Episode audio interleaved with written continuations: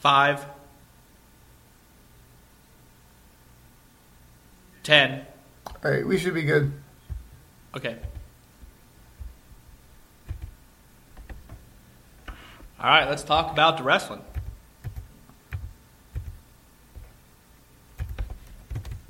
Let me get a swig of water here real quick. We did some grocery shopping this morning. That was fun. But there was no one there. Uh, it was pretty empty, actually. Now that you think about it. All right, here we go.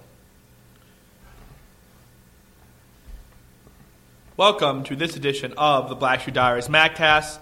I'm Garrett Carr. He's Clay Sourty. Clay, how are you? Slightly less sleepy than I was a couple days ago. Uh, back from St. Louis. Um, and wrapping up NCAA coverage. Six champions, six championships in seven years. Uh, and, and kind of glad to get uh, back on the horse here. Yeah, uh, we're recording this um, Wednesday. It is exactly 3 p.m. And as I just said that, it turned to 3:01 uh, Wednesday afternoon here. Uh, yeah, so I think we kind of made it sound like we were going to podcast after the finals. That'd be up Sunday morning. After that, that ended up not happening.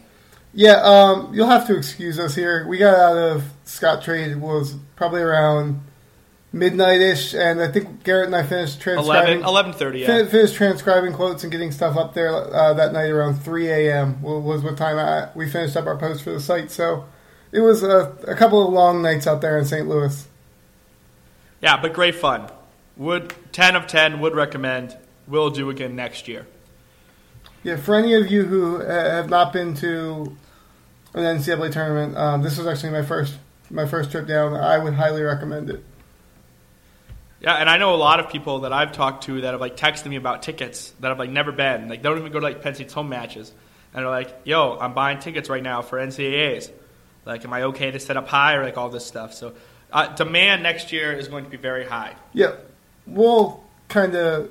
I, I don't want to rush through this, but but when we get to talking some wrestling, um, one of the things that I had picked up on this weekend was that most people that go um, are return attendees. Um, and I don't think that's Like 98. I, I don't think that's a coincidence. Um, we had to get a chance to, to get out Friday and Saturday night and meet up with a lot of people in the wrestling community and kind of have some drinks and hang out. And it's just it's a really really good atmosphere with a lot of really good people. Um, and just a lot of fun.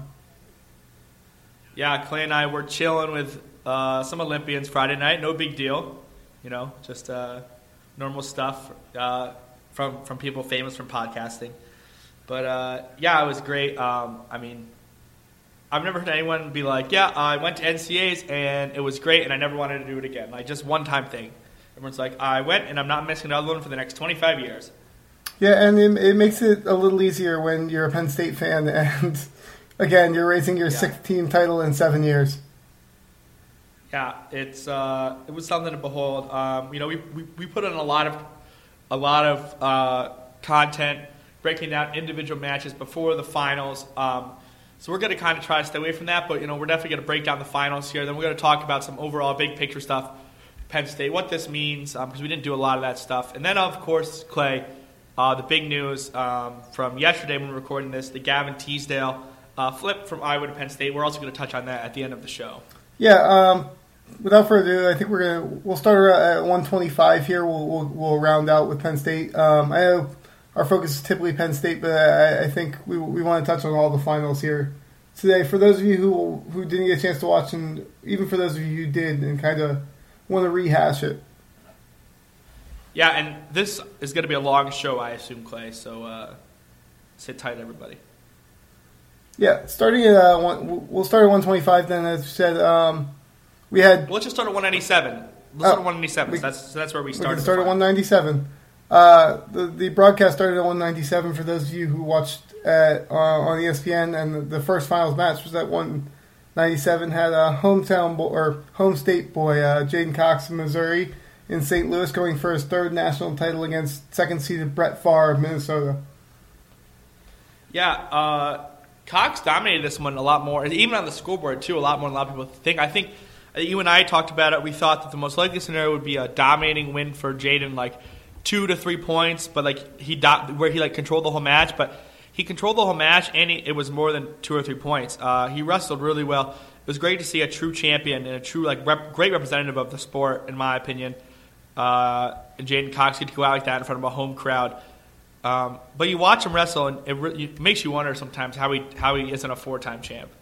Yeah, it's kind of weird to think about because of how dominant he's been. And even though we said the, the score doesn't always reflect that, one of the things you saw from J'den that you kind of picked up on his trip to the Olympics was he's a very cerebral wrestle, wrestler. He doesn't put himself in bad positions very often. He takes smart shots. He finishes it at an extremely high rate, and it's very difficult to finish shots on him.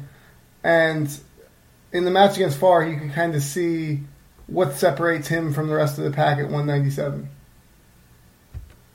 Yeah, I mean he, he he's such a complete wrestler right now. Um, I I mean, got got a great international future ahead of him, but uh, football might have something to say about that. Yeah, um, it'll be interesting to see um, how that plays out. He's talked before about wanting to, to, to take a year to play football at Missouri. I don't particularly see it happening. Um, it sounds like it sounds like really as, as, that develops, um, there's some talk that Missouri's football coach has has promised him a tryout and, and kind of, and kind of to get a look over here, but it's less so that he wants to commit a scholarship to him, especially in the SEC. I mean, these guys, most of the guys playing on that team are guys who have now been doing this at a high level for years on end. So it'll be interesting to see how that progresses. I imagine he'll end up sticking with wrestling and uh, as a member of or going after a spot on the world team next year. Yeah, I want J'den to play football. I think it'd be really fun. Yeah, I, I don't know. I've learned not to doubt J'den Cox and anything, but I am very interested in seeing where he would fit there. Yeah, so let's go to 285 here. Uh, Kyle Snyder beats Connor Medbery with uh, torn ligaments in his ribs. Uh, only 6'3", though, which he had torn ligaments in his ribs. Um, yeah, Snyder's good. Another kid that you're like, I can't believe he's not a four time. Did we get a? Uh, did we get official an official diagnosis on that? Um, yeah, I, I knew he talked about uh, um, having a, a left left side of the rib cage had an injury. Yeah, I'm pretty confident saying that it was ligaments because if it's a broken rib, you can't really do, like you can't really screw around with that. So, so that like that's how you get punctured lungs. So, um, yeah, um, I'm gonna guess very in a very educated fashion. It was uh, it was torn ligaments in the ribs, torn cartilage. Regardless, Snyder comes out against uh, a guy in Medbery who's outweighing him by 40 pounds um, and really just puts on an exhibition. Um, takes 6 3 victory. The first takedown, he gets in deep on, on a double and has Medbery kind of draped over the top and throw, leading all his weight into him. And again, with the injured ribs, is able to pretty much deadlift uh, all of Medbery's weight and take him down for two. And that was one of yeah, the most crazy. impressive feats of strength I have ever seen from wrestlers. It's like guys like a Brock Lesnar went in the early 2000s from Minnesota, where he was just kind of tossing guys around. Yeah, that was amazing. Um, yeah, Kyle's good. Um, he, he has this amazing quality, which really helps him, even more so in folk style wrestling heavyweight than it does in freestyle, where like I mean, there are like there are guys at this weight like Medbery who's like a decent athlete and a lot bigger than Snyder, and like you would think this guy, these guys would give him problems by like locking him up into ties and like getting into favorable situations where they can use their weight, and like he he never finds himself in that situation.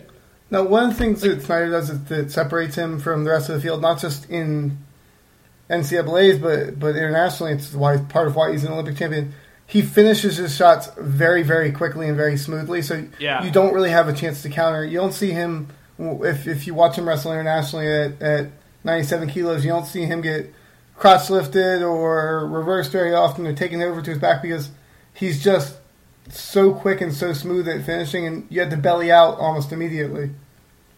Yeah, and that's one of it. But like, you mean like you know, you'd think in this tournament like people like would be looking to throw him all the time especially if you're a bigger heavyweight. And like I'm sure that that's people's like some strategy. Like, well, maybe I can throw this guy. I got 40 pounds on him, but he never finds himself in a situation to get thrown. Unlike a Well, certain 165 pounder, we'll talk about One later. of the advantages that, that Snyder has down at, kind of 220ish pounds, he's also not the tallest guy, so he has a very low center of gravity. Uh, you look at Medbery, I think Medbery at least had three, four inches on him. So Snyder's hips are almost always below Medbery's hip level. So in order to throw him, uh, unless you're looking trip, which, I mean, he keeps his hips back so well, if in order to throw Snyder, you need to drop your hips, and it's very hard to get below him and get any leverage. yeah, Coon. Not to look too far ahead of next year, but Coon Snyder will be a lot of fun next year. I think. Yeah, there's definitely an interesting dynamic there in terms of how Coons progressed on the Greco scene internationally. I mean, I don't know if if I give anybody much of a chance against Snyder. Um, No, but it's gonna be fun because Coon's just gonna look to throw. Coon him at for least will have a different look for him. Yeah, yeah. I mean, Coon, Coon's just gonna look to throw him for seven minutes, like, and he can. I mean, he's huge and like good technically at hand fighting. So, like, it'll be fun though. Yeah, that's definitely one one to keep an eye on it for looking ahead to next year. So let's go to 125 here. Darian Cruz, Ethan Lizak, all all PA District 11 final. Cruz with a great run to the tournament beats Lizak. I did not see that coming. I thought Ethan Lizak would be a tough out, but the one thing we got to talk about from this match is what in the creation where as in, and actually I'll, I'll go with the popular meme right now. What in tarnation was the Minnesota coaches doing when they didn't have Lizak take top to start the second period? Yeah, I've got a, a couple things just to cir- we'll circle back to that really briefly. Um, Garrett and I were speaking before the podcast. A couple statistics here. The last three years, you've had six different finalists at 125. Um, two years ago, you had Tomasello and Zeke Moisey. Last year, you had Gilman and Megaludis. This year, you had Lizak and Cruz. Three of those six are District 11. Two of those six in Cruz and Moisey are from Bethlehem Catholic. Four of those six with Cruz, Moisey, Lizak, and Megaludis are from Pennsylvania. So some interesting numbers there. Um, also, Cruz, um, we, we had talked about before we circle back to the final. Um, Garrett, rightfully so, has told me all year that he, he felt um, Gilman was susceptible. And one of the things that other people had touched on at, at the time were um, and that he had mentioned all year was he felt he kind of slows down his pace in, in bigger matches. And one of the things that I felt and why I was so confident in, in Gilman was I think while that may be the case, um, in previous years with Tomasello and I mean I think he got caught against Moisey, but in Tomasello and Megaludis, I felt that they were at high enough level that they were able to capitalize on that. And I didn't necessarily feel that with, with Cruz. I didn't think that he had that level uh, uh, of game that it was going to make that much of a difference. And I mean, he completely showed over the last two or three matches in this tournament that he's able to take it to a next level. Well, here's the thing about Gilman, and this plays into my whole thing of well, he slows it down in big matches. I think he he so thoroughly dominates bad competition that the perception of him was that he was better than he actually was. So, like, let's compare him to Jason Nolf, okay? You'd have to agree that against, let's say, the 50th ranked kid in the country, Gilman and Nolf are going to wrestle very similar styles, right? Yeah, I mean, take down, let you up, okay? But the difference is when Nolf wrestles the number two kid in the country, he's still wrestling that same style because he's still so much better than the other kids.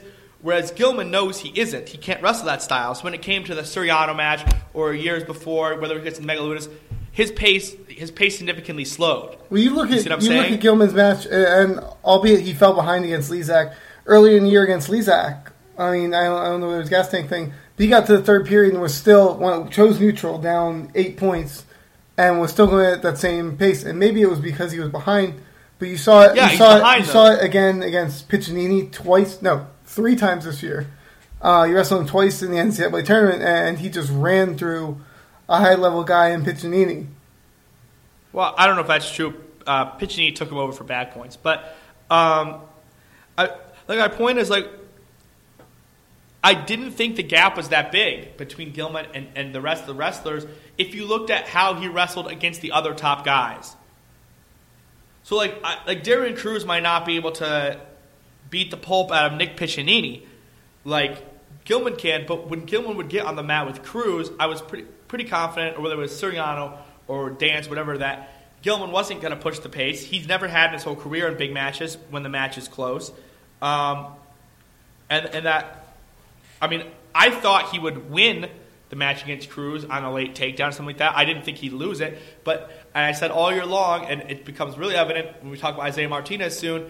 When you consistently wrestle close matches, it's just the law of averages. They're not always Yeah. going to go your way. I, I guess if you're the ha- having wrestler. seen Gilman um, with the win, I, I believe. Did he ever win over Nico last year? But he, I know he definitely had a win over Tomasello, and I didn't feel like the I didn't feel like Cruz was, was really near the level. At least when when Tomasello was down one twenty five, I didn't think Cruz was kind of anywhere near the level of those two. Well, he's so good. To, I mean, he's so quick. He's so flexible, um, and that's always given Gilman trouble. Was finishing shots on Nico in the splits, and and, and, and Cruz Cruz will get into the splits as well. Um, you know, I I didn't mind the matchup for Cruz, um, and I think it helped too. I think Cruz wanted Gilman. Um, little tidbit here: I, I I was in line at the hotel on Wednesday when I checked in, right behind uh, Cruz's mom, Darian Cruz's mom, and we were talking about it, and she was just saying, "Yeah, you know, Darren really wants to wrestle uh, Gilman. Like he thinks Gilman's been running his mouth all year."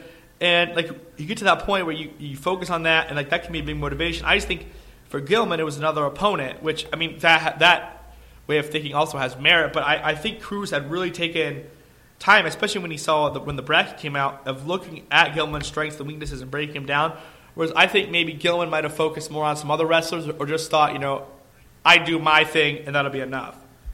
Which he, he he's good, but he's not that good. Yeah, it was definitely a, a level from Darian Cruz that I mean we saw it in high school when, in PIAA state titles uh, or state championships that this was the highest level. That, that I mean Cruz on the biggest stage to this point. I mean in his his last opportunity, I believe he's a senior. I think he's a redshirt junior. Um, okay, well his Randy's a his senior. third, his third or fourth opportunity at, at the tournament was able to raise his level. So I think the highest level we've seen Darian Cruz in college. Yeah, but Clay, let's talk about this Lizak decision because you and I had had a, a pretty good conversation about what was going to happen here on the choice um, before the finals, probably around like four, four thirty, five o'clock um, Central Time. We we had really broken it down and gone through like all the options of like, okay, what if the score is this? What if the time's this? Who wins the coin flip first? We we had a pretty much a chart made up of who should do what, and in no way did our chart ever say that in a 0-0 match going into the second period and Ethan Lizak wins the flip, or or whether Cruz wins the flip into first, but Ethan Lizak has choice in the second period of that situation, he should ever take bottom. I mean that that was a ridiculously bad decision. Yeah, I don't.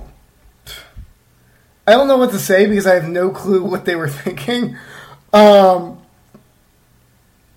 yeah. I, I mean, I, I, it makes for a bad recording here because I don't have any answers.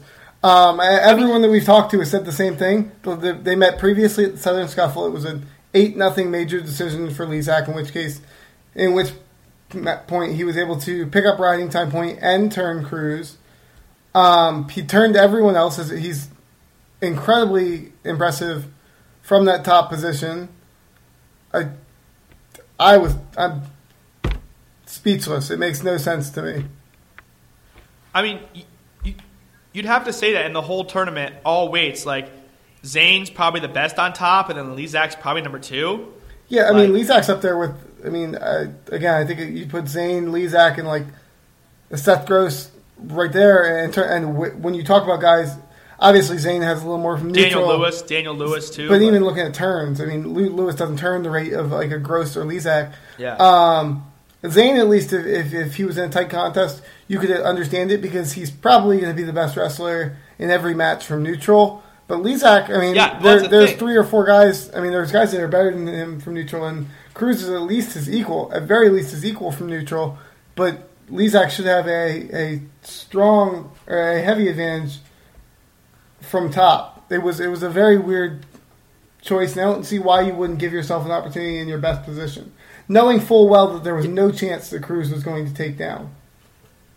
Yeah, I mean, th- like that was going to be its only oppor- like that was a sure opportunity he had to get to his t- his best position, um, and and it's it's much so much less of a risk too if you do it in the in the second period and it doesn't work out and the guy gets out because then you have you have all this time to react and especially when you know he's not going on bottom to start the third period, so you're going to get three and a half minutes on your feet to get a takedown here. Um, it just didn't make a lot of sense.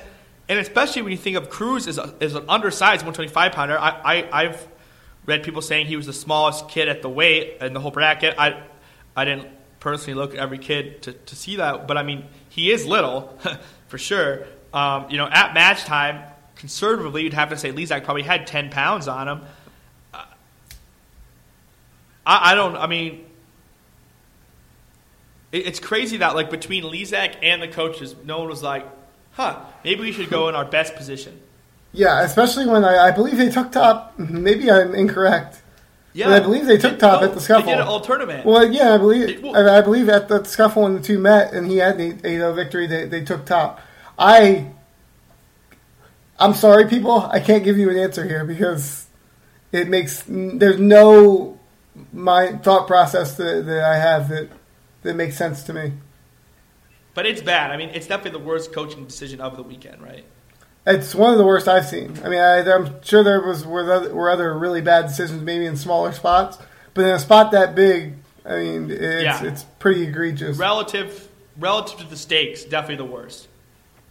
But again, Cruz comes out. Lizak, uh, I believe, was up one nothing after that escape in the second period, and Cruz comes out and, and goes to work. I mean, he gets two takedowns, I believe, in, in the rest of the match. So there was work left to do for Cruz, and, and he really took care of business.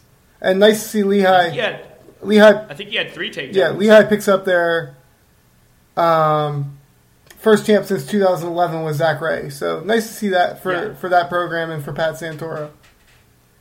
Yes. Let's go to 133 here. Cory Clark and Seth Gross here. Of course, Seth Gross, the transfer from Iowa against Cory Clark, the senior. And uh, on this podcast, we are not the biggest fans of Iowa, especially me. And I, at this time, at this very moment, am, am pretty much persona non grata among Hawkeye fans. Uh, that's okay. Um, but um, I do really like Cory Clark, and I, am happy to see him beat Seth Gross here. It's it's very funny. There's um this weird uh, again. What happens when you you win a lot, and I get some of its attitude with Iowa. When you win a lot, people tend to root against you. And I get it with Iowa people are to, to, because you see with Penn State where they're tired of seeing the same old faces. But everyone, I mean, I think people like Seth Gross and South Dakota State because Chris Bono seems like a general, genuinely good guy, and it's nice to see the program uh, continue to grow. Um, but a lot of people really seem to ra- rally around Cory Clark here, regardless of progr- yeah. program fandom. Yeah, he was a yeah he was a big I mean, I think more Penn State fans are rooting for him than they were rooting for Gross. I mean, good good win for Clark. Not really much to talk about here in this match, um, other than the fact that all year long I've said that people need to get out on bottom to win national championships. And here's an example: uh, Clark takes Gross down with like a minute, some left. Uh, to make it 4 3 Clark, and Gross can't get out from bottom and loses 4 3. Got to be able to get out from bottom. Yeah, Clark uh, was really, really working that bar half and almost had, I think he almost had two at one point, if I recall correctly. Was almost up six three, but just a really, really gut, gutty performance by a kid who's, I think he said dealing with a wrist injury, uh, has a torn labrum, which he disclosed, um, uh, with his shoulder popping out a couple times. That I'm sure he's going to have repaired. So just a, a really, really tough performance by a kid who's now gone fifth, second, second, first in his four trips to the NCAA tournament. So a really remarkable career for, for Cory Clark, and nice to see him cap it on the top step of the podium. Yeah, let's go to 141 here. Dean Heil, George DiCamillo. This was yawn. This was like a yawn fest. Um, it's, it's, I mean, Dean Heil's good. He's just boring. Um, I mean, he's a lot better than DiCamillo. So going into this, I was pretty confident in Dean uh, winning this match. Yeah. I said before the tur- I said before the tournament that I wouldn't bet against Dean Heil, and yeah, I did it anyways. And he's now a two-time champion after finishing fourth his first year. He is undefeated over two years. He's No, that's not true. He lost once last year. Oh one loss in two years. Lost to Joey Ward. Now, um, undefeated champion this year. Going to be the favorite going into next year. Whether I mean you like it or not, and I'm sure people are going to pick against him. But you're looking at a Yeah, guy who could go fourth, first, first, first in four That's years. good. That's I mean, there's only That's there's That's good. less Yeah. than two. Or, 25 guys have done there, that. there, yeah, there's there's less than twenty, I believe, guys who have won three national championships, and it just it doesn't feel like it watching Heil. And he, there's still we we saw this year. There's a long way to go before he gets that done. But you're looking at a guy who, if he's able to do that, is an Oklahoma State all-time great and probably one of wrestling's all-time greats in terms of achievements. And I think it's about time for the wrestling world to kind of come around on Dean Heil and say you're looking at and a really, really outstanding wrestler. Yeah, like certainly over the last couple years, I've been like not rooting for Dean Heil just because of his style, but like Clay can attest. By the end of the weekend, I was a Dean Heil truther. Like I was like, this kid just isn't gonna lose. Like we should all just come to grips with it. He's just I think I think what annoys some people is he has the ability to push the pace and shoot a bit more on offense. Uh, we we seen. I mean we saw the first the first shot he had was a gorgeous high cross against Deacon Miller and finished quickly. Um, and he's a bit more calculated than that. Um, his conversion percentage on shots he gets in on deep is unreal because he only Yeah, takes it's he really only takes smart shots. Um, and he's just he's a different. He's an acquired taste. I, I think is what I would call Dean Heil. But Yeah, but uh, Yeah, I think is. he's a guy we probably don't appreciate as much as we should as wrestling No. fans. He's got to start scoring some bonus points though. Jeepers creepers, two straight years of just of no bonus points in the tournament for an NCAA champ is kind of crazy.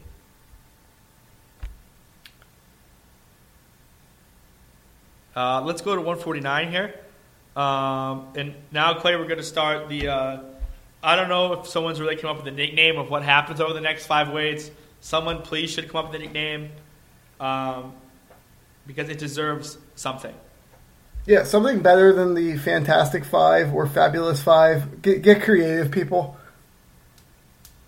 Yeah. Um, and the first one here is Zain Retherford against Lavion Mayes of Missouri. Um, Mayes comes out and gets the first takedown. The crowd gets kind of excited.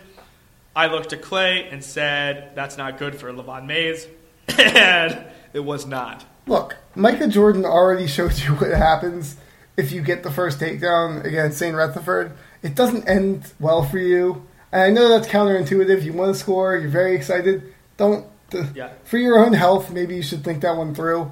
Um, Retherford puts up 18 consecutive points after the initial two point takedown. Uh, gets the tech late in the third. Um, has a number of turns uh, with both a power half and a bow and arrow. Um, and that bow and arrow is probably that, that has to be the one of the most uncomfortable positions to be put in, in in the sport. Guys just look so uncomfortable down there. But um, Retherford was what nothing short of dominant. He just goes tech, tech, tech, fall, tech in his five matches. Yeah, to- not enough falls probably for his liking, but to uh, an NCAA title. So, I mean, what you're looking at? What we set the over under at 26 and a half points? I think we said before the tournament. yeah, he had 28. And he ended up with 28. So that's just it's he's ridiculous. And That's the good stuff. Um, 28 team points. That's the named stuff. outstanding wrestler uh, of the tournament, named most dominant wrestler, I believe, of, of the season of the tournament, and Second straight year for both. No, Snyder won outstanding. That, that- probably going to be uh, your Hodge Trophy winner. Yeah. Um, yeah, not that it was going to change the outcome of the match here, Clay, but another really strange coaching decision. Um, it's it's uh, 6-2 going into the third period. Um, Mayes has choice, and they go underneath him. Um, and and he didn't get up again after that. I mean, I mean, Yeah, I it was kind of strange. I think you you kind of touched on it. Um, I don't know that it, it would have changed anything, or, or prolonged anything really. But um, I think at that point, um, the Mizzou coaches had had an idea that they were in a bit of trouble, regardless of what position they picked. Right, but then just go neutral. I mean, don't just put your wrestler. To, I mean, what good is going to happen down there? Yeah, I mean, you'd have to ask. At least from up. I mean, yeah, at least from neutral, you can try to hit something big or something.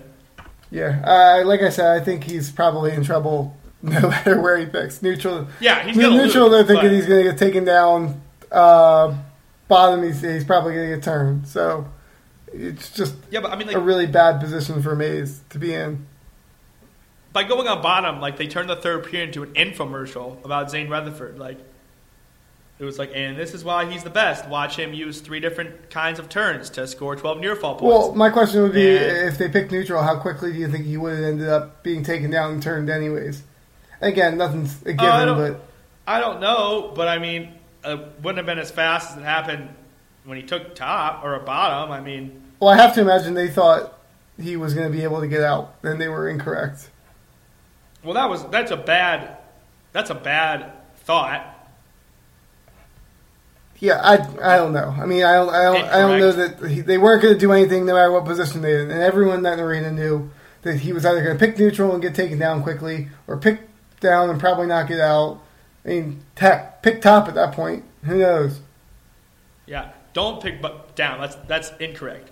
Um, oh, the weird thing about this match was that after Zain's first turn, um, like Zain's like sitting on top of Mayes. Essentially, he like clears his hands for the official to see, and he's not giving him the four near fall points, like because like Zain wants to go turn him again, and it was so strange because then Zain's like whatever. So he goes back in, assuming like okay, he's like okay, I gotta pin him now. I don't know. So he goes back in, like lays back down, goes to work on another turn, and then literally as he's taking Mayes over, the ref like gives the four for the last turn, and then he also gets like four quick ones there. So like the score on the scoreboard went from like six two to fourteen to two in like ten seconds. It was a really weird um, kind of way that played out. We saw it before where Zain's been on top of a guy, and the referees almost made. I mean, the referees made him put his hands on his hips to show that to show that he's released the hold. So it's, I don't know what some of these guys are waiting for, but that one was pretty clear. Yeah, uh, it was so strange. Um, but yeah, good job, Zain. You're good. Woohoo! Glad to have you for another year. Um, nothing too unexpected um, in his run, except uh, the pin over Sorensen was kind of unexpected. Um, just, I mean, because he pinned him. Um, but yeah, uh, and also I would have said he had more than one pin. Um, but yeah, good job, Zain. Um, keep doing you. Um, let's go to 157 here. Jason Nolf uh, against Joey Lavallee. Uh, Clay, unfortunately, for the last time of this folk style season, what did Jason Nolf do? Nolf uh, kind of put it on Joey Lavallee, and I was actually a bit surprised that the gap wasn't a bit wider, seeing considering the way that Yeah. the third period started. But uh, thirteen to five major decision to earn his first national championship. Yeah, 14 to 6 there. Fourteen Um, to six, counting's hard. according to what I'm looking at, it says, but it could be wrong.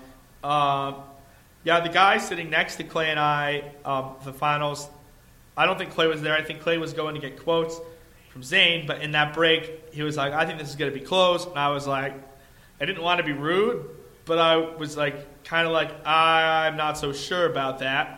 Um, I mean, I think Lavallee wrestled well to keep it to 14 to 6. Yeah, I, there's nobody close to the guy in the weight, and we said it before.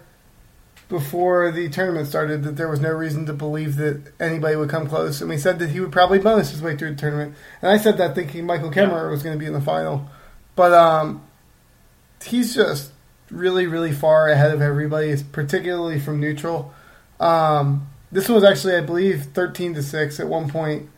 Uh, maybe it was fourteen to six. I don't remember. They got a riding time point with about a minute to go, and, and Lavallee didn't look like he wanted to be out there anymore. I actually thought it was going to be be a bigger margin of victory, but um, I don't see anybody at that weight class who's challenging Nolf really anytime soon. Um, I'm excited to see what he does on the freestyle circuit. It sounds like he's going to go to the World Team Trials at 70 kilograms, which is 154.4, and kind of ch- try to challenge James Green.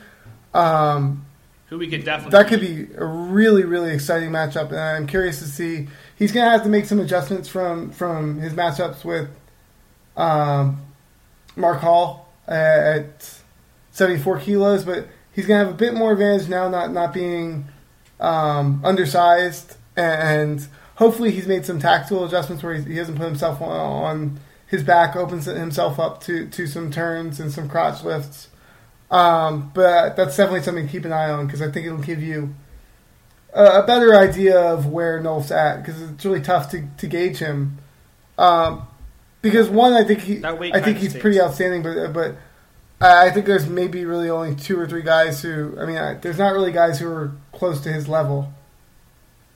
No, yeah, that weight really stinks. Um, but part of it is people don't want to be in that weight. I mean, they'd rather go up, uh, or, or I mean, he's just, I mean, he's that good. He's kind of repellent for people to be at 157. Um, yeah, I mean, he puts it on the Valley here. Um, at one point in the third period, it looked like the Valley was hashtag broke, and like Nolf was going to take him down like eight times in 70 seconds. It didn't happen, but I kind of wish it would have. That'd have been kind of cool. Because uh, at one point it did look like that. Like yeah, Valley got a second win, like, about a bit of a second wind with about like 40, 45 seconds to go in the match.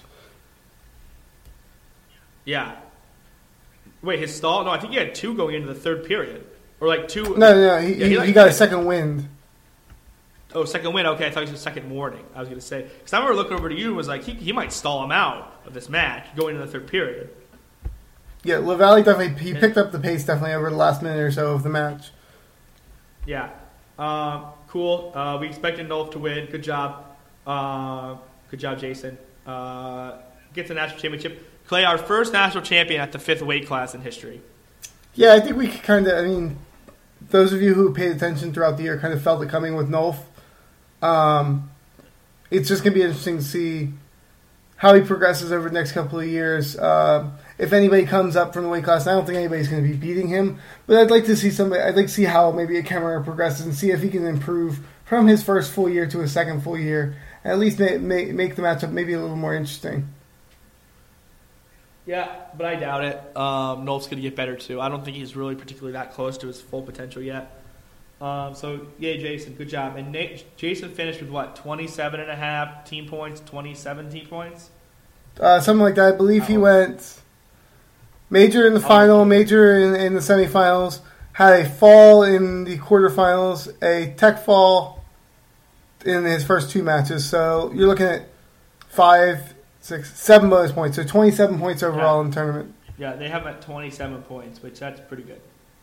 That's pretty good. Yeah, through his first two years, he's at uh, he's at um, 49 or 49 and a half bonus points. He's he's, he's got a, or 49 and a half team points. Yeah. He's got a yeah, he's got a real shot to hit 100 T points. Yeah, I think right now if you set the over at 100, um, a lot of us would probably take, probably take, take the over. over. Yeah, I agree. Um, okay, Clay. Um, this next match, um, we have a lot of talking about to do uh, because if like you were to write a, a summary of this podcast for the season, especially the last two months, you and I had gone back and forth a lot on our perceptions of Isaiah Martinez and uh, rubber hit the road on Saturday night. Yeah, my perception of Vincenzo Joseph changed a lot more than my perception of Isaiah Martinez. Um, okay, for those of you who didn't watch, um, you should have by now. Vincenzo Joseph. Picked, yeah, if you're listening to this podcast and you haven't watched like that wouldn't even make it. Like you're in the wrong place. Leading, um, I believe it was six five with, with a minute uh, even of riding time. Uh, start third period, uh, gets into double overs and hits an inside trip and throws Martinez to his back for the fall at uh, the 525 mark and uh, wins his first national championship. Becomes the first uh, freshman national champion in, in Penn State history. Stops Martinez's shot at four timing and really um, kind of cements himself in, in, that upper tier, which we all kind of knew, but I that was the best match I've ever seen Vincenzo Joseph wrestle. I mean, they talked about it for those of you who listen to Flow Wrestling Radio. Um, they talked about Joseph being a top recruit, but there are he he was not a surefire thing like many considered Mark yeah. Hall to be, or even I mean, Zain had wrestled a couple matches with with Anthony Ashnault going back and forth in, in high school. Uh, Jason Nolf was wrestling coach with Joey McKenna in high school. Um, you saw Chenzo lost to Isaiah White at, I believe it was either it was not Flow Nats. I believe it was Junior Worlds or Junior Nationals. Lost to Isaiah White. So Vincenzo Joseph was a blue chip recruit, but he was far from a sure thing, and he just improved throughout the season. Yeah, um, yeah. I mean, all good job, Chenzo. He was the better wrestler in that match. Even if you take out the throw, he had two nice takedowns, um, and Martinez had one takedown, and it was a shot that Joseph almost finished anyways. Um, Joseph really, really abused Imar with pace in this match. Um, uh, his, his, pace was just so much better than Martinez. Um, Martinez was worn down physically. He was worn down mentally. Um, I mean, I, Chenzo was going to win this match, even if he hadn't planted him on his back. Um, that's just where the match was going. Um, probably the most famous, I would have to say, the most famous win in the history of Penn State wrestling. Um, I'm not not trying to be prisoner of the moment, but I would have to say that his win over Martinez was is the most famous win in the history of Penn State wrestling. It's definitely up there. Uh, there was a couple of matches, I believe, in first in, in Cael's first year, the one that clinched the, uh, the his first title um, would be up there. Um, it's, it's going the other way. The Bubba Jenkins David Taylor match. Uh, not to bring up bad memories, I know is one that sticks out, but um, Vincenzo really impressed me with his ability to clear ties. He, he struggled a bit to do that. Um, the first two matchups with, with Martinez was able to clear the ties here. Um, rode really hard. Uh, again, um, there's something about PA high school wrestling where you're just born with fantastic forward pressure. Um, and the mat wrestling was really, really impressive throughout this tournament by, by Vincenzo. But we saw it uh, yeah, when, so when rubber hit the road, and even though he was up six five, that inside trip he used the inside trip to beat Daniel Lewis with, with short time. He used the inside trip to get the match winning takedown against uh, um, Logan Massa with, Massa. with I believe under a minute. It may have even been under thirty seconds and beat the inside trip to to finish it off here. And for those of you who have not seen Ben Scaff's film room on BlackShoeDiaries.com on the move, I highly recommend it. He really breaks down just how technically sound uh, Joseph was. It was a picture perfect inside trip. Yeah, I mean, if you believe that sports are about like 10 second, like what separates like the good from the greats are 10 second bursts of like pure brilliance, then like this move is uh like is a good point of evidence for you because I mean Chenzo was going to win this match, but I mean what he did was 10 seconds of just pure brilliance. Yeah, um it's just it's how you drill it. Um I know Chenzo's probably seen it being in a room with Mark Hall, who has a nice inside trip of his own. He used it against Valencia to, to lock up that match. Uh, he's used it in the freestyle against Logan Massa to win an 11-10 match, I believe, in uh, the Olympic team trials. Um, so he's seen it before, and I mean he's strong. He was strong in the position beforehand, and I, I think it really helps that, that Chenzo's been able to, to see a bunch of different things thrown at him, and has just again, in the presence of other fantastic wrestlers, um, made himself comfortable in some otherwise uncomfortable positions, and it showed in this match. Yeah, let's talk. I mean, there's so much to unpack in this match, Clay. I mean, it, it, I had said all year that Martinez was liable to go to his back, and I think anyone who really, I mean, I don't think that thought was one of my more like profound thoughts. I think that if people really paid attention, they knew that about Isaiah Martinez, whether they want to admit it or not, it's true. But I mean, it was just such a shock to see it happen when it when it happened, where it happened on the mat, because it was pretty much right in the center of the mat, and like for there to be so little to do for Imar when it happened, he was pretty much SOL. as he was going to Yeah. his back. Um, There's a, it, it just happened so fast. a few things to touch on, and it's really tough to just about break down the whole match. But one, um, Martinez got his first shot by getting to his lefty underhook and kind of getting, getting in behind with a throw by. He wasn't from there on out. He was not able to get to, to that lefty underhook, which you have to think about. Um, otherwise, Vincenzo gets gets a tying takedown. We go into the second period tied three three. Um, I believe Martinez gets out at the beginning of beginning of the second, and Chenzo again is able to throw him by, get, get, get cut back, and get a two. Uh, goes up five four. Build a riding time up to a minute and six seconds before Martinez escapes to five five. We go into the third period with it five five. Um, Chenzo with five or six seconds of riding time and has choice. Yeah, 106, He goes yeah, down 106. and I think both of us uh, figured he would get out and it wouldn't be cut too much. I didn't think he'd be able to get out in six seconds. Um, and Yeah, I mean, he does a really. You'd think Go ahead. Yeah. No, I mean, I would say like you'd think Martinez would at the least put in something from top that he knows that he okay. This might be like this might not be my strongest ride here, but I'm at least going to get ten seconds out of this. Yeah, he. Um, and like get rid of the riding Martinez has been fantastic for two years with, with mat returns, and with a minute and one second to go of riding time left, he throws in a mat return, and Chenzo is able to hook the leg. He throws his left leg back, you'll see the hook. Martinez's left leg to keep from getting returned and release, and he's able to get out with a minute of riding time, which makes it six five, and the riding time still intact, which which is really important at that point because a stall warning, even if Chenzo's warned twice down the stretch, he could still win on riding time. At which point you, you kind Yeah. of see. I, I, one of the things I mentioned to you was the lefty underhook wasn't working. Um, he, he wasn't really getting to a high crouch, and I- I think Martinez more than anything was a bit tired, but I don't think he's ever been in a situation, even with Nolf, where he couldn't get to a position where he was comfortable. And I think you you kind of saw it here, where he just couldn't work to that position. You saw Ben, ben breaks it down.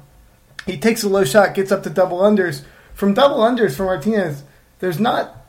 I mean, unless he's going to bear hug him and lift him, there's not too much he can he, he can do. He went with a little outside trip, and it, it was immediately blocked. But then you're leaving yourself in a position with, with Chenzo with double overs, where he's incredibly comfortable. Yeah, I mean, I, we debated. I think it was the next morning about the the match, and I I had been a pretty big proponent of Martinez was just physically worn out, and you said it was more mental. Out of he was out of ideas, so to speak. And I think the truth there is pretty much in the middle. Um, he was he was physically worn out and mentally worn out. Um, but as as I was talking about you today, um, I believe it was today, maybe it was yesterday. I don't know. The days went together about Martinez because you were talking about how you, you you think he he might be your pick to win it all next year, 165. I said I I said no way. Um, I think now the book's out on him that if you're a good, if you're an elite wrestler, listen, not not any kid can do this, not even any top 20 wrestler can do this, not even ever top 10 wrestler can do this. But if you're a kid like a Massa or a Joseph who have similar talent or better talent than Martinez, and, and a Jason Nolf who, who did this too against him the first time, you you can push the pace against Martinez. Um, and you can wear him down a little bit. Yeah, I think it's very interesting because you have to. I don't think you can do it from behind though. You you have to also be able to dic- to No. dictate the match with Yeah. an early score, and that was I think what was big for Chenzo. So, so- yeah, but Chenzo did well, it though. Yeah, I mean, well he he, he led halfway through the match though. You ha- you have to be. You, Yeah. you cannot be. I don't even think you can be one one with him. We saw it with Massa in both of their matches. He was down two one and pushing the pace down the stretch, but you have to make Martinez wrestle from an uncomfortable position. And I, th- I think that was kind of what really, really helped Chenzo. And again, I think Chenzo can, can beat him again. In, uh, right now, I think it's probably 50 50 with all of them. Um, and actually, I was really close to pick, picking Massa. I think on, on on Twitter, I had put my, my picture next year. I think I did pick Logan Massa. Um, and that's not a slight against Chenzo. I just think the three of them are all. I mean, you put them in a round robin, and I think they all beat each other. Um, but uh, and there was an interesting point somebody pointed out about, about Chenzo, where or not Chenzo with Martinez. Well, yeah, well he didn't really after trying to kind of uh, hit the elevator and roll through, which is what uh, Myles Martin did against Nickal when he got thrown last year. Rolled him, rolled him through. After he was kind of stuck for those four, people were like, "Well, he didn't really fight off his back." Again, in, in an ideal world, you're going to keep. You want your guy to wrestle through the period and fight off his back. It's very hard when you're down 12-6 or 12-5 and the other guy has riding time with, with 40 seconds to go in the match. I, again, I don't think he quit per se, but that's got to be just a really deflating position. Well, I don't know what he was. I don't know what people want him to do. Ch- Chenzo comes down. He lands on him chest to chest with his chin in on Imar's Adam's apple. It's literally how you would draw it up in a drill. How he comes down on him. Um, I mean, Martinez has no has no grip on anything of Chenzo's. It's a, I mean, it's essentially Imar laying on the mat and Chenzo's yeah. entire body weight on top the, of him, exactly where he wants. The best situation uh, for Martinez would have that been that way, even if he could kick out, was to have ended up bellied out with an eight yeah. point deficit with 30 seconds to go in the national championship. So again, maybe yeah, you wanted to kick through, but like there's not really a oh a minute and a half. There's not really a good situation there for Martinez. Right. Well, and that's even saying that Chenzo's going to let him belly out. I mean, after they went down, Chenzo made some nice little moves on the ground to make sure that he was gonna he was gonna uh, he, was, he was gonna stick him. He was gonna get the pin. Um, I, I, don't know what people wanted to do. I mean, he came down chest to chest on him. Um, I mean, uh, uh, I don't think, and I, I mean, I'm not an Imar fan, obviously, but I don't like. I'm not bashing his effort when he went to his back. Like, he got he got planted, like he got got, like that happens. Yeah, it was definitely it was again textbook stuff from from, from Vincenzo. Yeah, what a what a rush of adrenaline too for Penn State fans after that match. I mean, I know you and I were were doing our best on press row to contain ourselves. Well, one of us was. Um, uh, well, we were both doing our best. I just think I might have got a little more excited than you. Um, but I mean, it was like such an well, unbelievable scene. If, for those of you who've not seen the video, I believe it actually might be a free video. Flo had set up a camera in in the corners um, where the teams were standing, um, kind of in the entrance ramp, and, and there's a video of Jason Nolf and David Taylor and Jake Varner, and I believe it was it was not Casey Gang. James there. It was uh, Retherford and uh, one of the other coaches. one of the other coaches. Um, all celebrating as this was happening and just losing their mind, and more so than Nolf did after his match. I mean, it, it was a really cool sight to see. I mean, it was just, I mean, because it just ended so quickly. Like throw, bang, pin in ten seconds. Like, I mean, it was just. Uh, incredible. Uh, people were losing their minds, um, most notably me. Um, yeah, I told Clay all weekend, all I wanted to see was Imar get just planted. Um, didn't even have to be by one of our guys, but to be by um, our son, uh, Vincenzo Joseph, um, in the national finals was like I don't know. I mean, that was pretty pretty perfect. If I could, like, if I could have scripted my NCAA tournament that would have been like the like the climax of the movie. Yeah, it was definitely a, really a fantastic moment and one that kind of shook the wrestling world there for a while. And shook Imar. Imar not particularly happy after the match. Yeah, it's, it's a tough situation for anybody. I mean, obviously, a guy with, I mean, everyone comes in with, with goals of being a four timer and was was very very close to to at least, I mean, close to being three fourths away. Um, it's a, it's a really tough situation. Um, but the momentum so momentum didn't really stop there then for Penn State, did it? Not that I, no. I say momentum. Um, I can I, I, fall on the Christian Pyle side of, of this one uh, for those of you who listen, where I think they're kind of all independent of each other. But from a Penn State fan standpoint, it was far from over. Yeah, I, I think that's kind of ridiculous that people can say it's independent events. Like when, like when people you care about do well, like that like releases endorphins in your brain, like like that, that like chemically that's just not true. Um, but um, I mean, Mark comes out here, um, and this is the match that we thought because a lot of people thought that Martinez would beat Chenzo. This is lot, the match a lot of people were pointing to as the feature match of the finals. That wasn't Gabe and Bo. Um, interesting match here. Um, goes to the first period scoreless. Mark wins the one big scramble in the There's match. some controversy.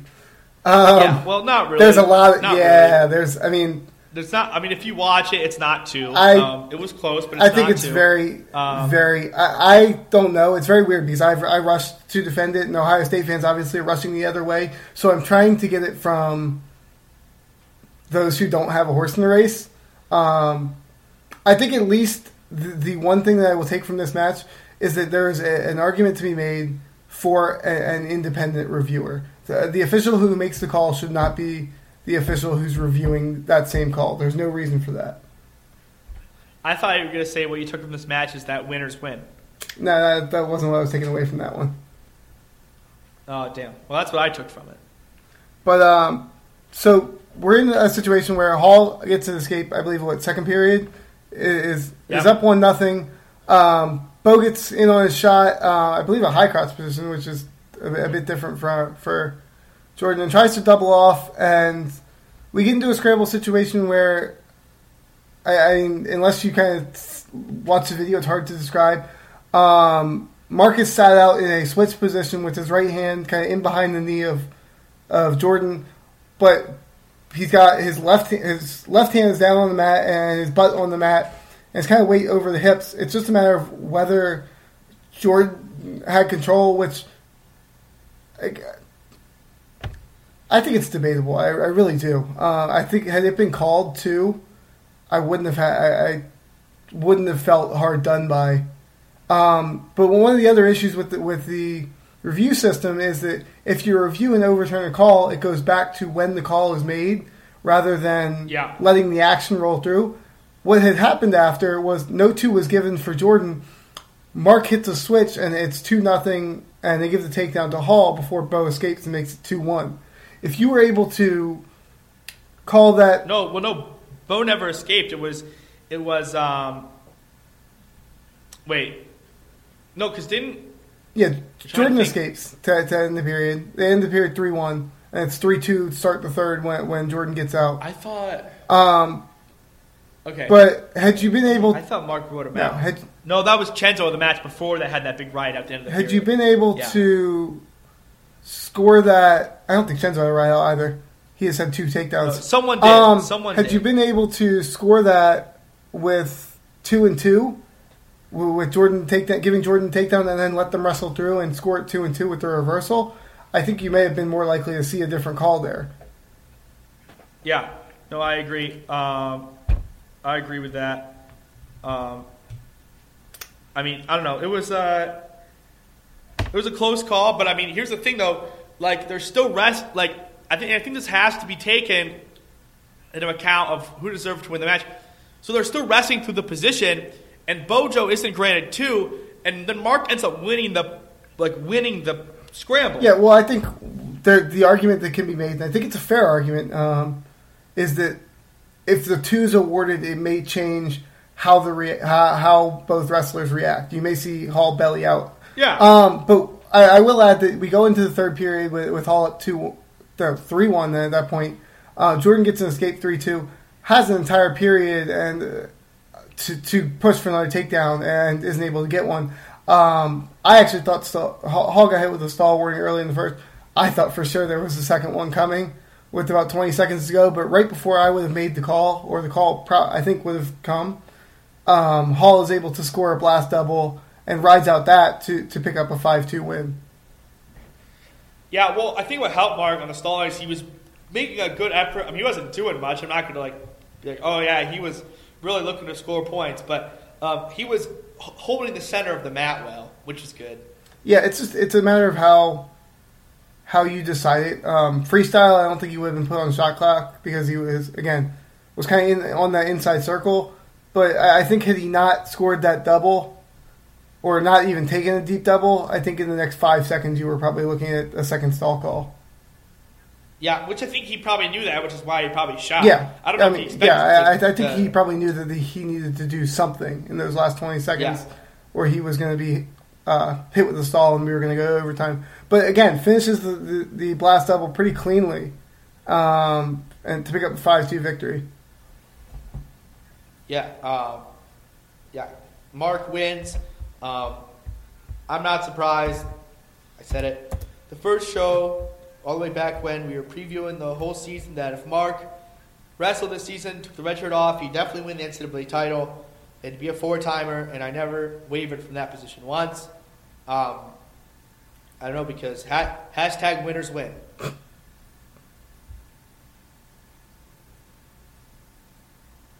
Clay, thoughts on uh, winners win? Yeah, And Mark it's wrong. Um, Mark, good for Mark. Well, okay, fair enough. Um, but Mark does win here. Uh, Clay took us like 80 years to get a first freshman national champion. It takes us like 20 minutes to get the second. Uh, so that was cool. Yeah, um, really nice to see those two go back to back. There was an interesting argument on one of the other podcasts that I listened to. Has Mark Hall turned heel? Uh, gives gives a little fun pose at the end um, after winning the national title. Again, I think people are probably overreacting. Wrestling is meant to be fun. Um, I didn't think it was disrespectful in any way, and I don't think it hurt anybody. People need to relax a little bit. Yeah, especially since the crowd was giving him a lot of crap too. I can't play. I mean, it was whatever. Yeah. I mean, that wasn't that big of a deal. Um, so yeah, Mark wins, and now we're at four for four, Clay, and um, now Penn State set their own record for the most national champions in a single season. And the, thought going through both of our heads is, please don't lose Bo. Yeah, after watching last year, I think we all kind of we needed this win for Bo Nickal. I think every Penn State fan that was watching wanted this win as much as Bo himself probably wanted it. Yeah, I mean, especially since like, oh, it'd have been so bad if like he like if he'd have lost and like it wouldn't have been five for five, and then like he loses again, and it's like everything. Like I felt like the whole vibe would have been like off, and like this great, amazing tournament that we had would have like been left a sour taste in all of our mouths. Like I was just like, please, Bo, please just win. Yeah, and again, this was the last match of the night up at 184 against two-time defending champ Gabe Dean, and I think it showed why it was the was the match of the night. It was fantastic. Uh, four to three win for Nickal. Um, another one where it would have been interesting to see had Cornell had had to review what would have happened. Um, Nickal or Dean was in deep on a couple takedowns. Uh, Nickal got one uh, one overturned, whi- which was tight, but um, a really really fantastic match between these two. Yeah, I mean, uh, this match was kind of boring, not the fireworks as some people thought it would Well, be. I didn't think so. Um, some people, not you, I wasn't saying you, some people thought we'd see some cool stuff. I didn't either. But Bo wrestled a smart well, no. I didn't think the match was know- boring. I thought it was a pretty fantastic match. Oh, well, a lot of people Oh, did. well, they're wrong Um, and probably should get a better idea of what they're watching. Well, I don't disagree. Um, but listen, Bo wrestled a smart match, and he's yet to lose in college when he's wrestled a smart match. Um, and that continues. I mean, Gabe Gabe's a great talent, and uh, I think it was I think it was the Friday night show. Um, Clay and I recorded after the semifinals. We had that long debate over Gabe and Bo, and I, I, I was pretty adamant that I didn't think if Bo wrestled a good match, a smart match, that he could lose to Gabe. Um, and, and that happened. I mean, that was it's just a one-off. So it's like my theory is like forever confirmed. That is now scientific law. But I mean, I, I just think Bo is, is is slightly the better wrestler than Gabe, um, especially when Bo is wrestling like an intelligent human being. Um, and that's what Bo did for five matches in this tournament. That's what he needed to do for five matches in this tournament, and it really paid off. There was interesting. Um, obviously, the the takedown that, that Bo had on the edge was not originally given, and then reviewed, and he was given the two. Uh, got the leg in, so I, again, that's probably a bit contentious, but I, I would have definitely given the two there. Um, but there was one later where Dean had take what looked like a takedown on the edge, waved off, um, ruling they were out of bounds, and, and wanted to challenge. And Cornell actually didn't have a challenge left, which I was learning now, which is funny because you get three, I believe, for the tournament, and they had one that they had reviewed in the semifinal between Dylan Palacio and Joey Lavallee, where Palacio was not given back points. And going back to it, I'm really not sure how how how the call wasn't overturned, how he didn't get the back points. It really would have probably been nice for Cornell to at least be able to review that last takedown. But again, you you play the hard you dealt. Um, Bo did a really good job of fending off a scramble in the last 30 seconds. Um, we talked about earlier with the mat side cam. Flo had one on on Mark Hall where he's like nearly grinding his teeth, telling Bo to keep locked through the crotch and to keep the ankle, and it was really, really a tense last 30 seconds of that match.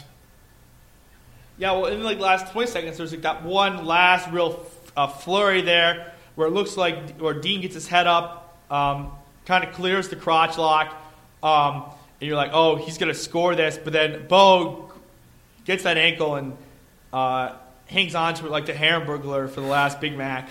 um, um, I mean, it's really like I mean, he would, like that leg was everything to him, and as Yeah, it should have I- been, but like that leg was the most That- important that's like a, a, a life death, was a death grip leg. there that, that, that Bo Nickal probably had on that ankle. Yeah, I mean, I, I would be surprised if it get cut off circulation in the ankle like that. He he was not letting go of that ankle. Yeah, but um, a really nice way it ended. Um, and I think it was funny. You, I was sitting in after after each of the matches, and Cael Sanderson comes into the press conference and goes, "I think after every last year, every year that we've won one of these, we had one guy that, that loses in the finals, and you're so used to." Being worried about the one guy and making sure that they're all right, that you, you really don't get a chance to take it all in. I think this year it was kind of nice to see a culmination of everything kind of come together. Yeah, because I'm trying to think. In 2011, David lost. In 2012, Frank lost. Yes. In 2013, David lost again. In 2014, David and Nico. In 2014, Nico lost. And then in 2016, um, Bo lost. uh, Jason, Bo, and Morgan lose um, in the finals. Um, so yeah, I mean, five wins in a row. I mean, I mean, it's just, I mean, uh, I think the most, op- I mean, it's just crazy. I mean, uh, you, to win five weight classes in a row, um, I mean, that's, I mean, it's literally unheard of, and the fact that it's never been done before, um, it might, it might never be done again. Um, to do it with a junior, two sophomores, and two freshmen is even better. To do it when you had to beat two two-time NCAA champions, um, to do it is even more special. I mean, there's just so many things you could say um, about what went on Saturday night. It was really a blur, uh, dream come true, um, from the start of Zain's match to the end of Bo's match uh, for Penn State. Uh, it was really, it was kind of, it was almost got to the point where it's like an out of body experience where things just like kept going right, and you're like, you're just waiting for something to go like terribly wrong, and, and nothing ever went terribly wrong. Yeah, we mentioned throughout the three day stretch that if you could have scripted things, that, that this would be probably how Penn State coaches would have scripted it, and that continued right up until the finals. Um, Yeah, I never changed. it, it was just a, a really fantastic performance, and, and I think the scary thing you kind of touched on is what, what Penn State has coming back. Um, only graduating Jimmy Gulibon. Um, could have Nick Lee in the lab next year at 141. They're, they're definitely going to have Nick Suriano back, who I think many will think might be a prohibitive favorite start the year. Um, you're just looking at a really, really special era, which we touched on in previous years for Penn State, and it doesn't look like it's slowing down anytime soon, particularly into the future. Um, to make a quick transition here, Well, I, I mean, uh, before we transition, there's a couple things I want to note still about Friday night. Um, you know, the, the biggest, the two big things. First of all, um, if you take the finals as a dual meet, um, the 10 finals matches, Penn State wins the dual meet against the rest of the country, 21 and a half to 15. That's cool. And the second thing is, we had talked about on a podcast earlier, like in that sweet spot when Mark's red shirt was off and Suriano was still healthy, about hey, maybe this team could could find itself right there with Iowa's 170 point record. And it turns out that had Suriano been able to go, um, Penn State would have been, or and had he been healthy and ready to go completely, Penn State would have been right there at the 170 mark, which is inflated because of the scoring changes um, that have come into place that have lessened team scores now. I mean, it's a very good argument that this was the best um, tournament performance in the history of the sport for one team. yeah, you ended up with, with I believe it was 142 or 142 and a half. 146 and a half. 146 and a half. So, uh, Suriano, you're probably looking. Uh, I think it's safe to. I, again, I don't think it, I don't want to declare anybody a champion. I just think that's a bad idea. But I will give him champion placement points if we include bonus. So if you, you set the over under at, at 20 points there, you're looking at 166 and a half, and you're definitely within spitting distance and reasonable And that's no bonus. reasonable distance. That's no bonus. Yeah, well, that's I'm including bonus Yeah. in, in the points. Can, Well- that way, if he doesn't champion, Well, a champion, the least you can score is 20. yeah, I know. I'm not. I'm saying I'm not saying he's a guaranteed champion. I don't. I don't think Right, it's okay, fair yeah. to, to say that if he would have wrestled, he was okay. absolutely going to win the tournament. Yeah. Okay, I got you now. Yeah, but I mean, so you're right there. So you're at the point where if he does get some bonus, then you like, you kind of like you're you're right there um, at it, and like I mean, you're really close. I mean, it was. I mean, Penn goes 35 and six um, for the tournament. Um, something like insane, like 21 bonus point wins in the championship bracket, which that, like that's absurd. Um, I mean, it just kept rolling. It never slowed down. It didn't slow down till the very end. I mean, till I mean, it's over. Yeah, it was just a really remarkable tournament performance, and it's going to be interesting to see whether they can top that in coming years because they sure as heck don't lose much. No, I mean the expectations are so high right now Penn wrestling going forward. I mean that's fine. I mean I think the program embraces high expectations, and you, you don't get high expectations without prior success.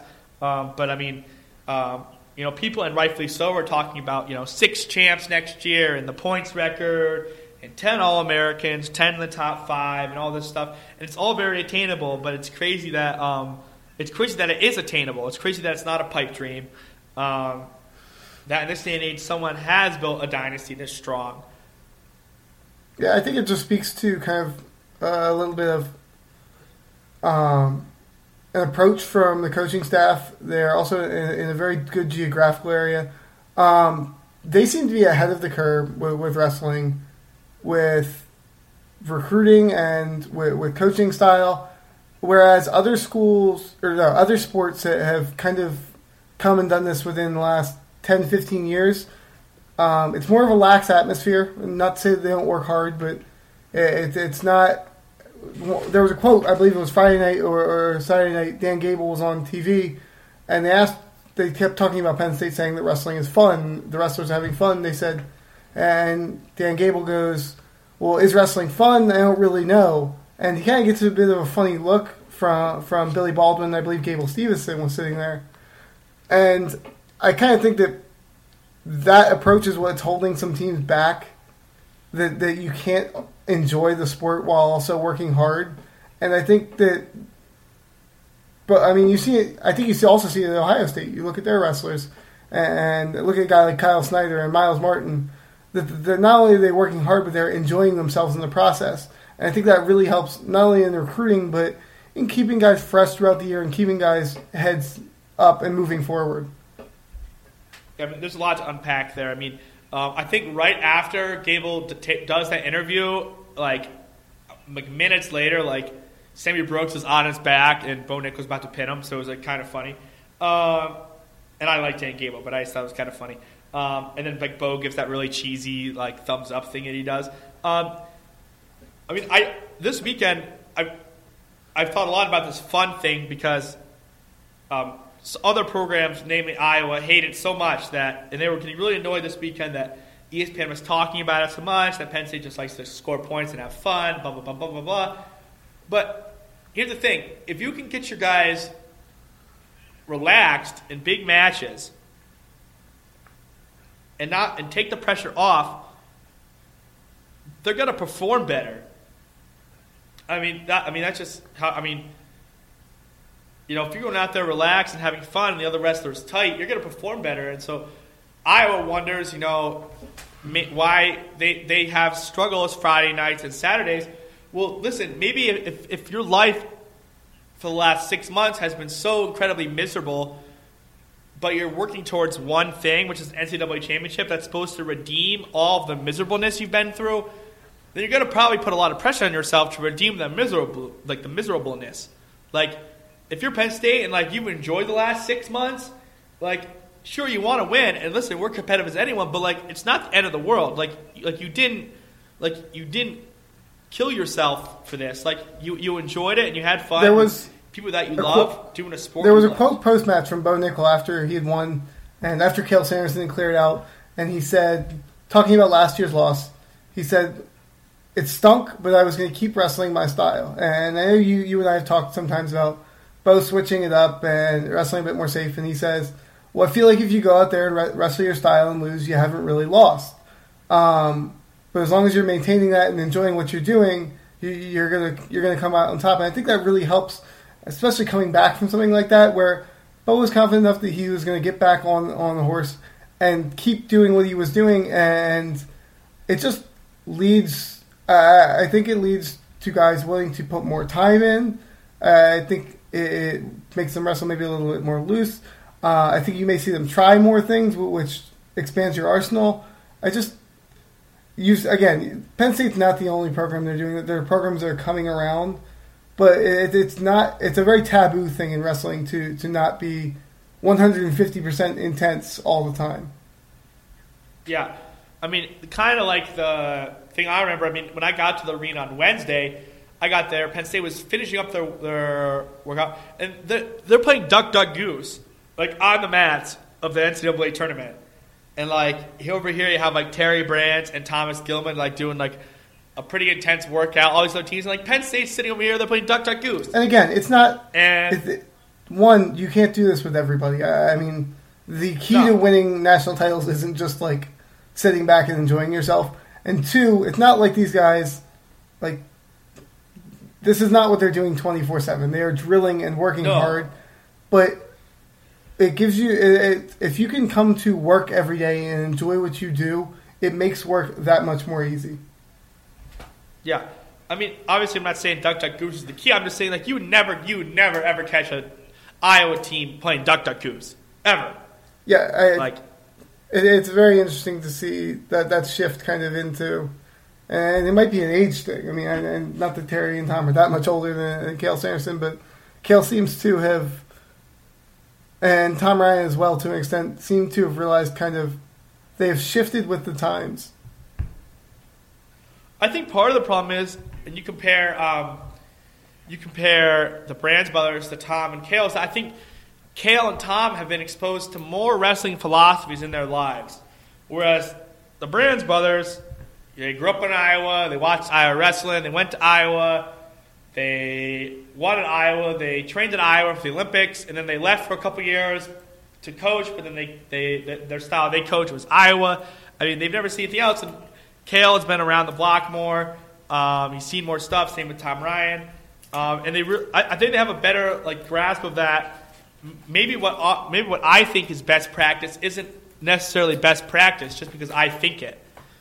Yeah, and again, it's so much of wrestling is is not that recruiting ensures anything, but getting a number of elite guys in your room. And it's got, I got to imagine it's a much easier sell when you you see guys coming off the mat and they're just saying, "Yeah, I just enjoyed myself." And obviously, it's easy to enjoy yourself when you're winning. But but you, you talk to guys who, who don't win national championships and they're like, "Yeah, we just have a good time in the room."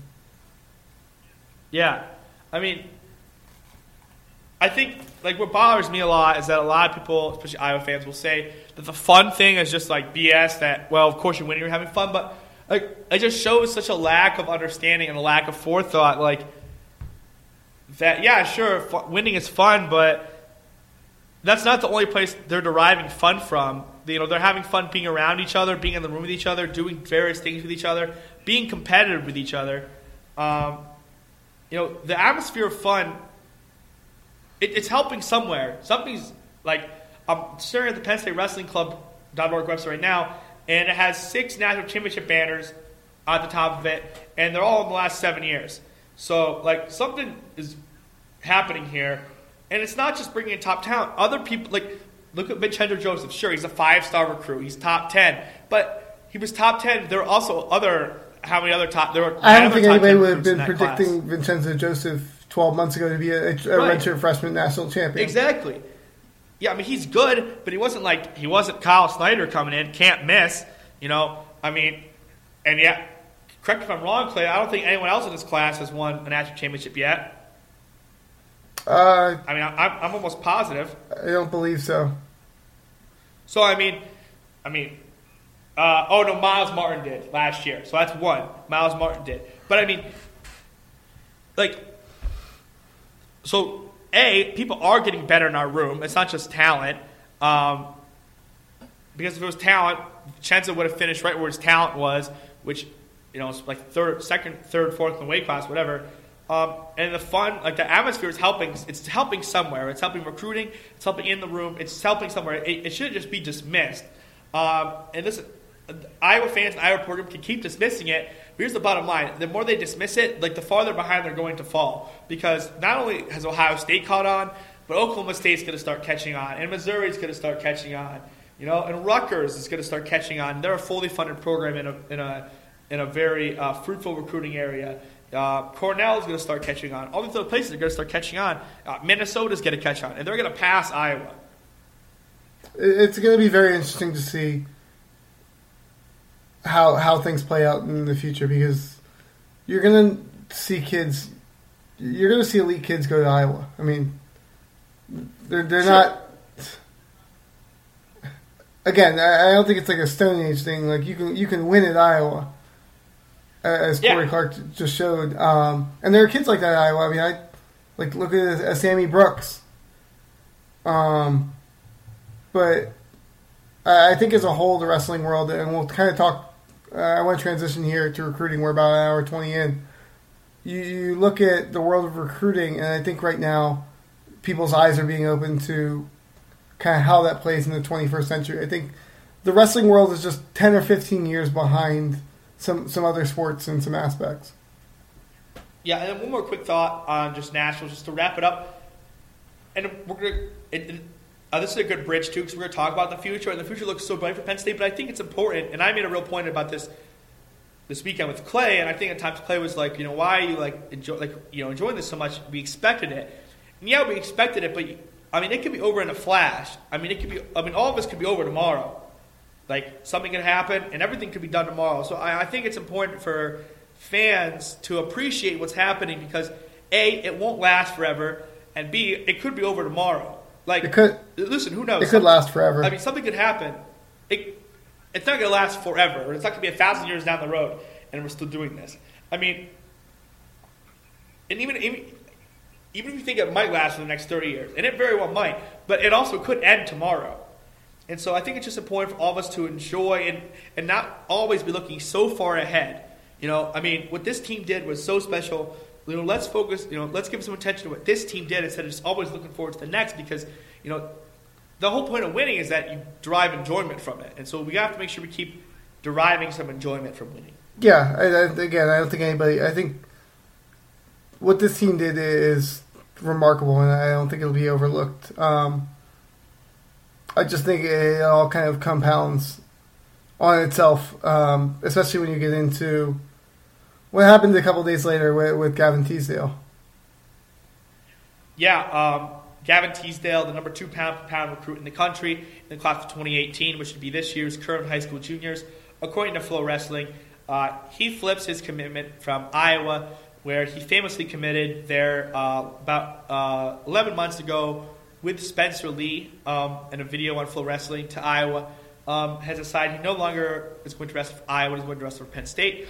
Um, a surprise to many, not a surprise to you and I, Clay. Yeah, there were some whispers out there for uh, a little while. Um, you could both read between the lines. Again, I don't think don't follow recruits on Twitter. It's very weird. Don't tweet at recruits. It's also very weird. No, you can follow them on Twitter. Uh, That's uh, fine. You just don't tweet at them. Don't tweet at them. Um, caring is creepy.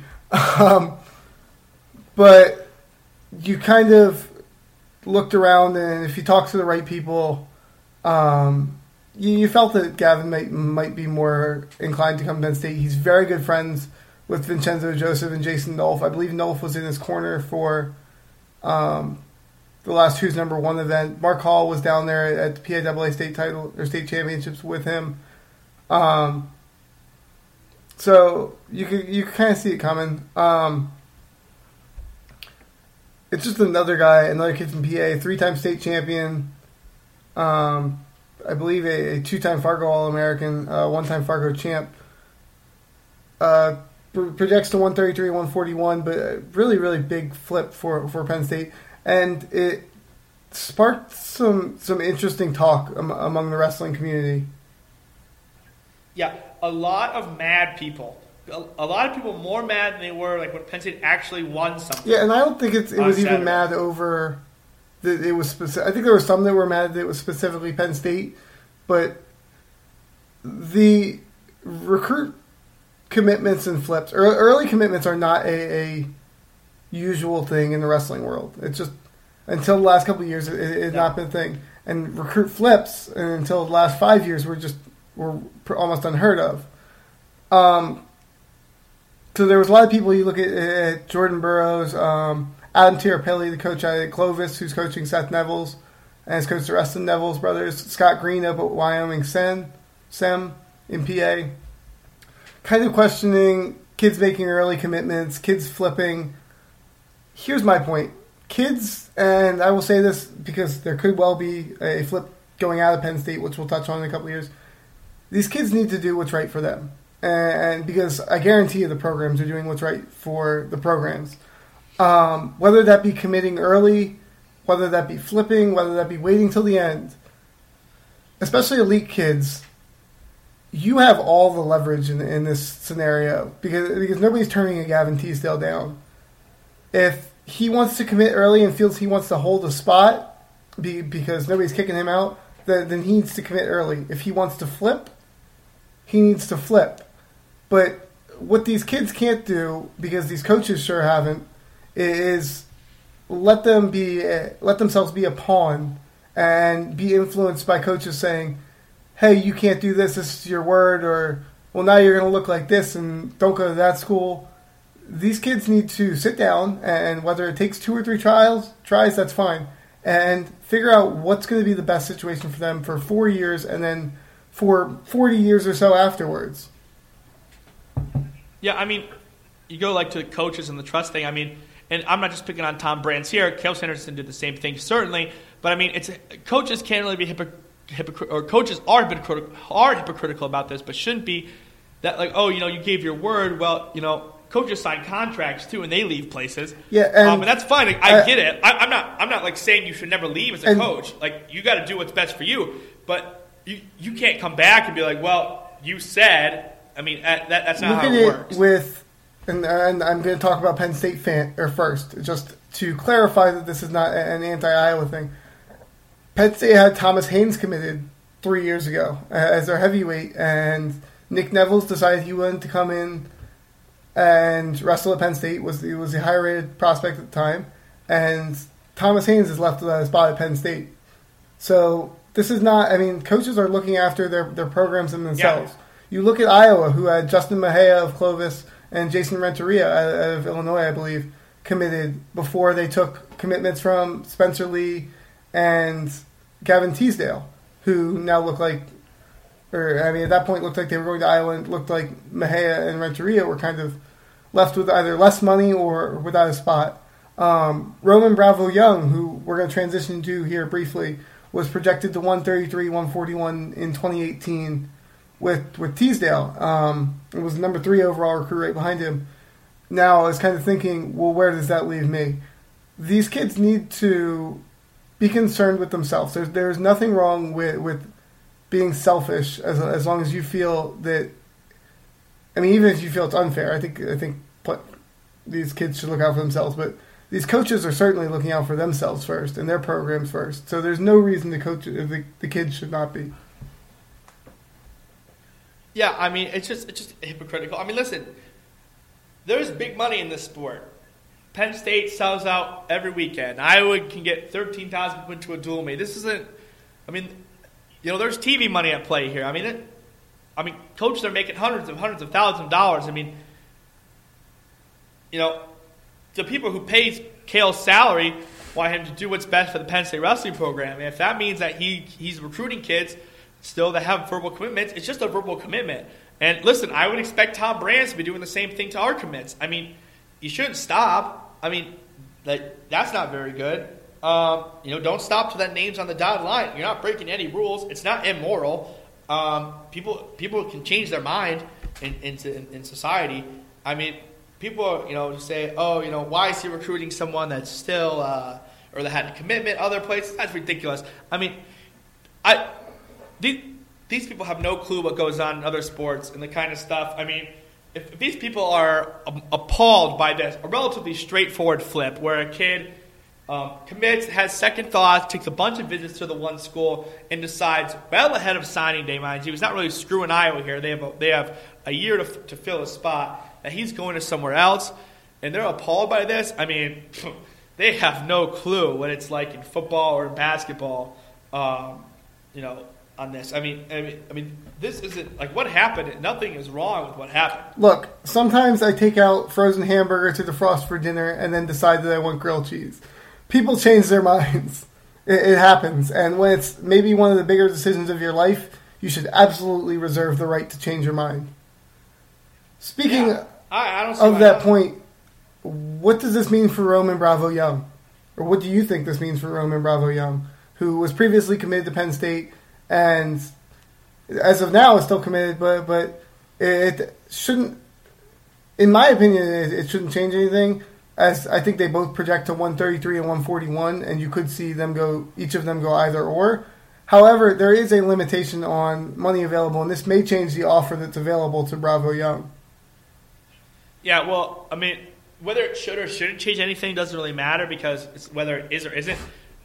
I do see it changing something, at least as of right now. Things could change, and in the next hour, he could reaffirm his commitment to Penn State and post us out with Cael Sanderson. I, I do see him going other. I do see him going somewhere else. Um, I think you're talking about a kid who the scholarship money is going to really matter for, and he's coming from out of state Arizona, so it's even going to be more expensive to go to Penn State, and especially when you think of Penn State's high cost of tuition. Whereas he can go to Minnesota and he can probably get a full ride to Minnesota. Um, you know, it, he he can stay in state, Arizona State, and do the same thing. You know, get get a get a full ride there. So, um, you know, I don't see him sticking with Penn State. I hope he does. I really like Roman Bravo Young, and I might like him more as a prospect than Gavin Teasdale, to be to be honest. But um, I, I, I, I don't see him staying. Yeah, um, it's definitely something to monitor over the next couple weeks or months or even days. I mean, uh, things can happen, change fast in recruiting. Right now, for the 2018 class, Penn State has commitments from Teasdale, who's number two overall, Bravo Young, who's number three overall, uh, number five overall, and Travis Wittlake Jr. out of Oregon, who's so, It's five. I thought it was four. Oh, he might. Be, yeah, he's four overall. He's Um, four, Five is yeah. Michael Beard, who's heading Northwestern. Um, then you're looking at a potential commitment from number ten overall in Seth Nevills, who I think a lot of people think nothing's set in Probable stone, commitment. um, but but might look to follow in his brother's footsteps. And then you're looking at Joe Lee, who's who's lower down in that class at uh, 152 right now. So again, there is a finite amount of resources, um, and I definitely think you might see Bravo Young look to go elsewhere. Um, I know, in addition to not to cut you off there, there's a lot of people that think, um, actually not a lot of people think, as of now, the plan is for Penn State to take in uh, Mason Manville, who is a top five overall recruit in 2017, deferred a year. I know there's um, still some moving parts there, so uh, I think that's definitely a situation to monitor. Yeah, well, I think you uh, you didn't mention Gavin Hoffman either, who you, when you look at Penn State's roster makeup has to be a, a high priority for Penn State since he's a true 197. That's kind of what they've been lacking the last couple years in recruiting. Um, and he's obviously a five star too, number 12 overall pound for pound kid. Um, in that class, just won his second PA uh, PA state title. Um, so I mean, you know, that's another kid. I mean, Penn State's looking at possibly two, three, four, 10, and 12 in this class. Um, which is uh, some kind of monster. Yeah, there's a lot of depth building there, and again, I think there's it, it definitely gives some validity to Bravo Young, who I don't think would be do, do be doing due diligence if he did not look around. Yeah, I agree. I mean, I mean, any any recruit should be sure of their decision. Um, and if he doesn't feel like Penn State isn't the best for him, as I said, yeah, that's his decision. I'm not going to be mad at the kid. You know, um, he's certainly not screwing us over or anything. Um, you know, you know, it, it- it's one thing in football for a kid to tell a coach to uh, to tell the coaches that he's solid, he's solid, he's solid, up until you know five days before signing day, where he takes a surprise visit somewhere and commits there, and now you're SOL. You don't know, someone's position to fill. I mean, we're talking about kids who are, you know, uh, you know, eight months out from signing day. I mean, we pe- people really shouldn't be this bothered by it. Yeah, it's definitely a situation to keep an eye on. Um, obviously, we want to welcome Gavin. Um, gonna, gonna join welcome a, Gavin. number of his young gun teammates at, at Penn State, and um, it's definitely uh, again. I would keep an eye on the way this class progresses. Now the the wrestling season, or at least the high school season, is over with guys like Bravo Young, Nevills, and Gavin Hoffman. Yeah, and uh, Gavin really fits the style here at Penn State really well. He's really a goer on at neutral. He's going to go after you. Uh, going to shoot a lot, high volume shooter. Similar game from neutral to Nolf. Um, really good fit here for Penn State uh, and for Gavin Hoffman. Or Gavin, excuse me, Gavin Teasdale. Though, uh, Gavin Hoffman, I assume, will be in this class as well.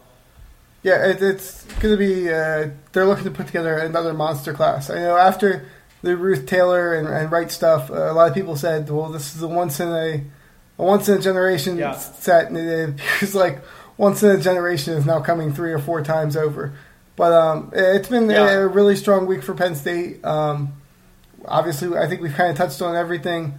Uh, any additional thoughts you have heading out here? Yeah, I mean, you know, I you bring up that good point. Other fans said, and I don't think they were wrong at the time. Listen, I think we'd have probably said the same thing too, Clay. Um, you know, after because Taylor and Ruth were so special, you think they'll never have another Taylor and Ruth combination, and then you add in Wright and Frank Molinaro in the class. Um, in the class uh, ahead of them, you're like, you know, they'll never have a four-guy punch like that. And then, you know, they graduate, and the next year Penn State takes some red shirts off, and you know, you know they have good kids, but you don't really know. I mean, I don't know if any of us knew that or thought that Jason and Bo would be Jason and Bo right from the start. We know we knew they'd be top five type of kids, but they were arguably the best kids at their weight at good weights the first year and scored a bunch of points.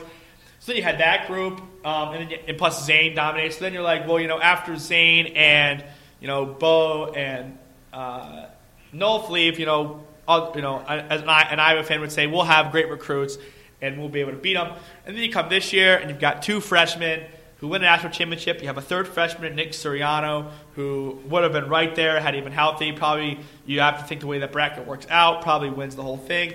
And then that's your another group. So I mean, it just it seems just seems like every year, every class Penn State brings in, there's there's there's two Roos or there's two Taylors. I mean, it, it's incredible um, that Penn State just keeps producing the, these absolute bonus point freaks.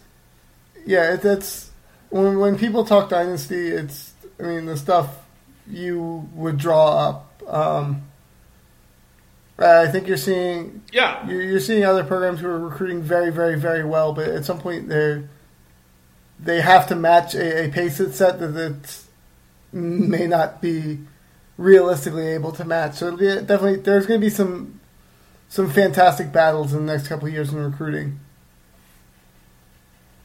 Yeah, I mean, uh, Ohio State's kind of going out with this. Like, you know, if you're looking at this like a track race, I mean, we're we're winning the race, but like they're like kind of like like they're going out like they're going out with this.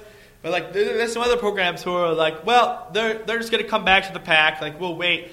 And the problem is like throughout the race, like we're not fading, and we're like we're getting stronger and stronger, and like that's a problem if, if you're not willing to make adjustments. Yeah, Ohio State's got, Um, uh, I believe, Caleb Romero coming in um, from Ohio, an Ohio State champion who's played football at a pretty high level and is now going to focus on wrestling.